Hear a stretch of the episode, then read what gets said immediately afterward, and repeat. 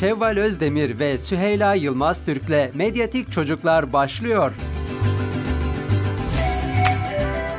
Herkese Tim Radyo'dan merhabalar. Medyatik Çocukların ikinci bölümüne hoş geldiniz. Ben Şevval. Ben Süheyla. Bugün Disney yapımı olan e, Pijama Askerler çizgi filmini konuşacağız. Bunun öncesinde birlikte şiddet kavramını ve model alma eğilimini konuşmak istiyoruz. Ee, Ben biraz şiddetten bahsetmek istiyorum ve şiddet kavramının türlerine geçmeden önce de aslında kabul gören tanımını hep birlikte öğrenirsek çok daha faydalı olacağına inanıyorum. Ve Dünya Sağlık Örgütü tarafından fiziksel güç veya iktidarın kasıtlı bir tehdit veya gerçeklik biçiminde bir başkasına uygulanması sonucunda maruz kalan kişide yaralanma, ölüm ve psikolojik zarara yol açması ya da açma olasılığı bulunması durumu olarak tanımlanıyor şiddet.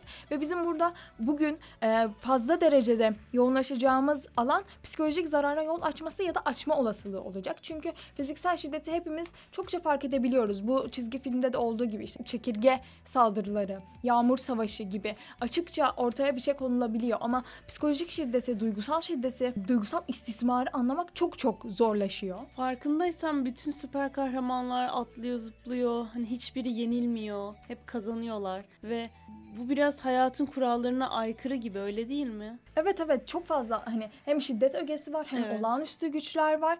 Bunda da çocuklar şöyle bir şey düşünebiliyor. Ben de yapabilirim. Çünkü e, çoğu çizgi filmdeki çocuk onlar gibi küçük, kısa boylu, e, daha sevimli. Gerçekten onları yansıtan bir temsile sahip olan e, bireyler. Ve bunlar da onlarda evet ya ben de yapabilirim izlenimi oluşturuyor şiddet ve aslında model alma konusunda. Evet.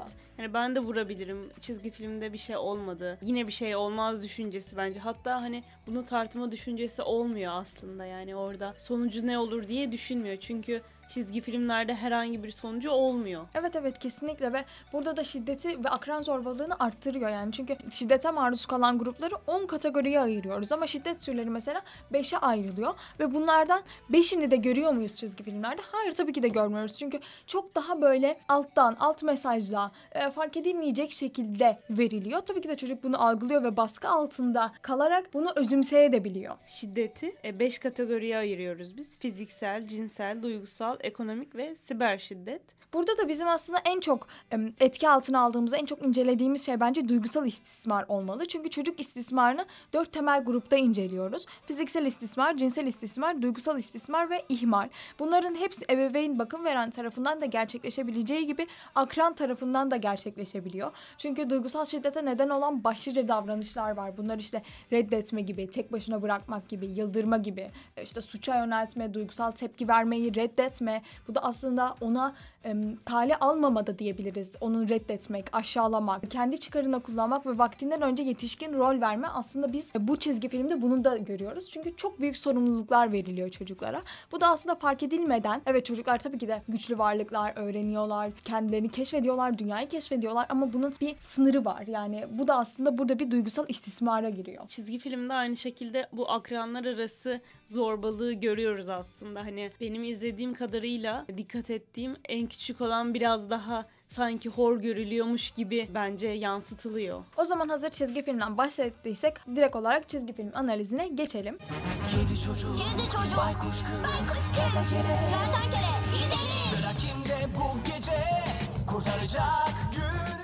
Pijama Askerler'de bir Disney, İngiliz, Fransız ortak yapımı çizgi filmi. 2015 ve 2020 yılları arasında e, yayınlandı. Bilim kurgu, çocuk, animasyon, süper kahraman, aksiyon, macera gibi türleri bulunuyor. 5 yaş ve üzerine önerilen bir çizgi film ve 26 dakika sürüyor. E, kısaca da özel güçleri olan çocuklar fark ettikleri problemleri çözmek için gece, bunu tırnak içinde söylüyorum, çeşitli hayvanlara bürünüp sorunun kaynağının izini sürüyorlar. Pijama Askeri grubundaki 6 yaşındaki 3 arkadaş giydikleri kostümleri özel yapan şey tılsımlardır. Bu tılsımlar onlara özel yetenekler kazandırır. Bu karakterlerimizi yakından tanıyalım. Catboy yani kedi çocuk pijama askerilerin asıl karakteri. Takım lideri ve ana kahramanıdır. Pijamaskeliler mavi karakter olarak da bilinir. Çevik olma, hızlılık ve çok iyi işitme yetenekleri vardır. Korkusu da kedilerin en sevmediği şey olan sudur. Hafifçe basabilse de sudan hoşlanmıyor. Çünkü o bir kedi çocuk. Gecko yani Greg bu çizgi filmde yer alan süper kahramanlardan biridir. Çok güçlüdür. Duvarları kolayca tırmanabilir. Pijamaskeliler grubundaki en genç kişidir. Yeşil kostümüyle tanınır. Kertenkele çocuk olarak ünlüdür. Ovlete yani Amaya grubun tek kızıdır ve onu baykuş kız olarak biliriz. Diyebiliriz. Uçma yeteneğine sahiptir. Uzak mesafeleri görebilir. Kıyafetinin rengi ise kırmızıdır. Bu üç karakter 6 yaşındaki üç çocuk yani hem sınıf arkadaşları hem komşular hem de en iyi arkadaşlar. Ee, Zaten bunların üçünün bir arada bulunması zor ihtimallerken çizgi filmimizde hepsi var. Ve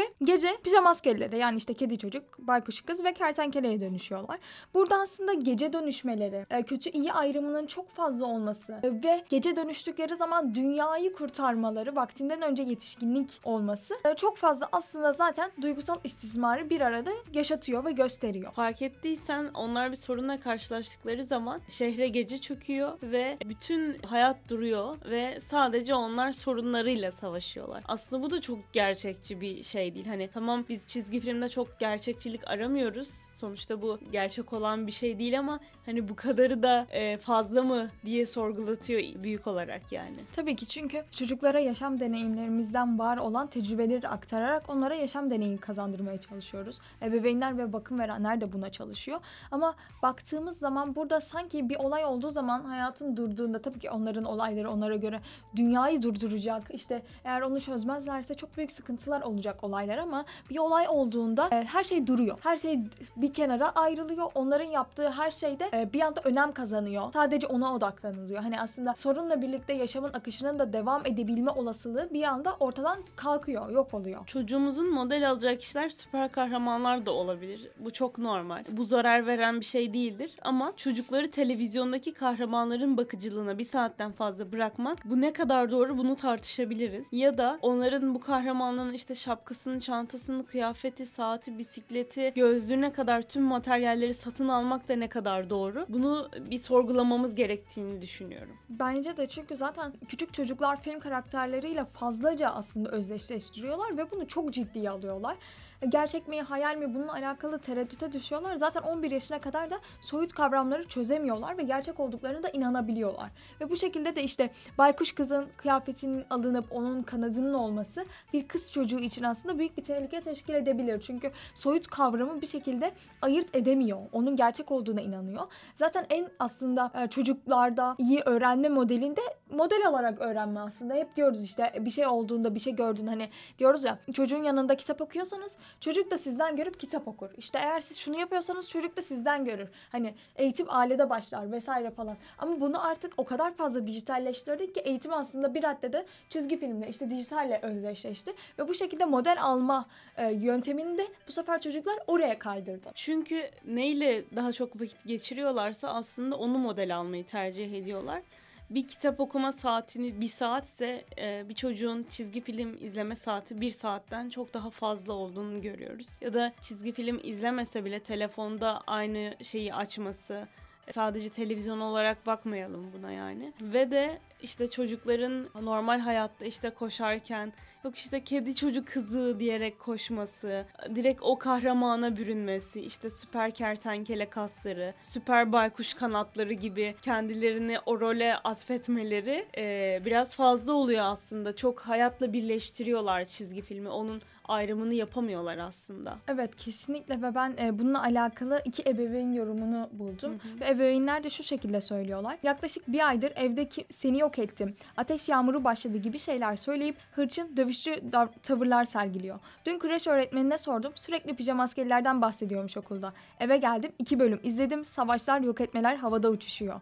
Çocukların ayarını bozuyor diye böyle bir çağrışta bulu e, aslında sesini duyurmaya çalışmış. Bir diğer yorumda yine aynı şekilde kedi çocuk, baykuş kız, kertenkele diyerek evde dolaşıyorum. Seri'nin kahraman karakterlerinin en çok etkilediği konu çocukların gece pijama maskecilik oynamasıdır. Gece uyumak istemeyebiliyorlar. Aslında burada e, ebeveynlerden, bakım verenlerden de aldığımız geri dönüşlerle şunu görüyoruz. Gerçekten hem çocuğun akranlarıyla olan iletişimini etkiliyor. Çünkü hırçın davranışlar sergiliyor. Hırçın sözlerde bulunuyor. Bir yandan da çocuğun gelişimi için en önemli olan şey uykudan mahrumiyet aslında e, sağlıyor. Pi- Pijamaskeli karakterinden Greg karakterlerin en genci olarak biliniyor. Çok güçlü duvarlara işte tırmanıyor. Bir kertenkele çocuk olarak biliniyor. Fakat kendi akran zorbalığına uğradığını görüyoruz aslında. Kedi çocuk ve baykuş kızın onun düşüncelerine ve hani şunu yapalım bunu yapalım demesini aslında çok da duymadığını görüyoruz. Bir nebze o daha küçük olduğu için onu dikkate almadıklarını görüyoruz aslında. Evet çünkü akranlar arası şiddeti temel olarak üç kategoride değerlendiriyoruz. İşte fiziksel saldırganlık olabilir. Buna işte itme, vurma,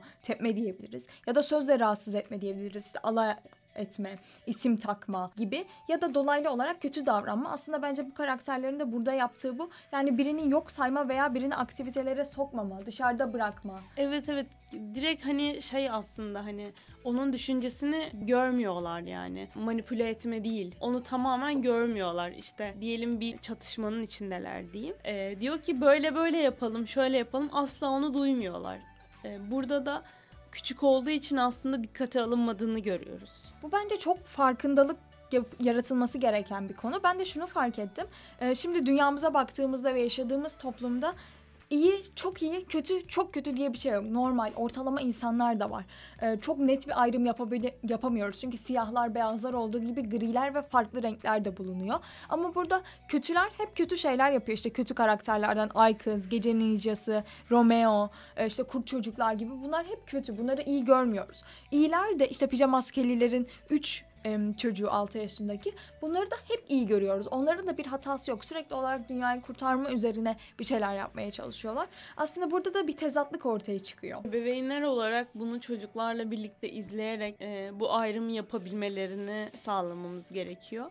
Elimizden geldiğince bu orantısızlığı çocukların dünyasında dengeleyebiliriz. Tabii ki çünkü çocuklara bunu konuşarak anlatabiliyoruz ve zaten çocuklar onlarla konuşmamızı, sohbet etmemizi, dinlememizi istiyorlar. Ve çocuğun en küçük hareketinden bile o çizgi filmin ona tesir ettiği noktayı görebiliyoruz, izleyebiliyoruz. Ee, ve bunları hayal ürünü konularında mesela konuşarak anlatabiliyoruz. Ee, oyun oynayarak, oyun kurarak çok fazla bu farkı anlatabileceğimiz yöntem var. Ee, süper kahramanlara ilgiyi azaltabilecek en önemli şeylerden biri de aslında birlikte oynanılan oyun, birlikte oyun kurma. Çocuklara aslında bu kahramanların olağanüstü ger- güçlere gerçekten sahip olmadığını, e, hikayeleri anlatarak, doğru aktararak, birlikte oyun kurarak aktarırsak e, süper kahraman algısını tamamıyla tabii ki de engelleyemeyiz. Böyle şey mümkün değil. Çünkü hani biz bile mesela kaç yaşına geldik hala diyoruz ki Bloom, işte Flora, Stella. Hani bir şey olunca o dürtüyor bir şekilde. Bir yerde görüyorsun tekrar işte Netflix'te çekildi edildi vesaire. Bir yerde küçüklüğünü hatırlıyorsun bir şeyler yapıyorsun ama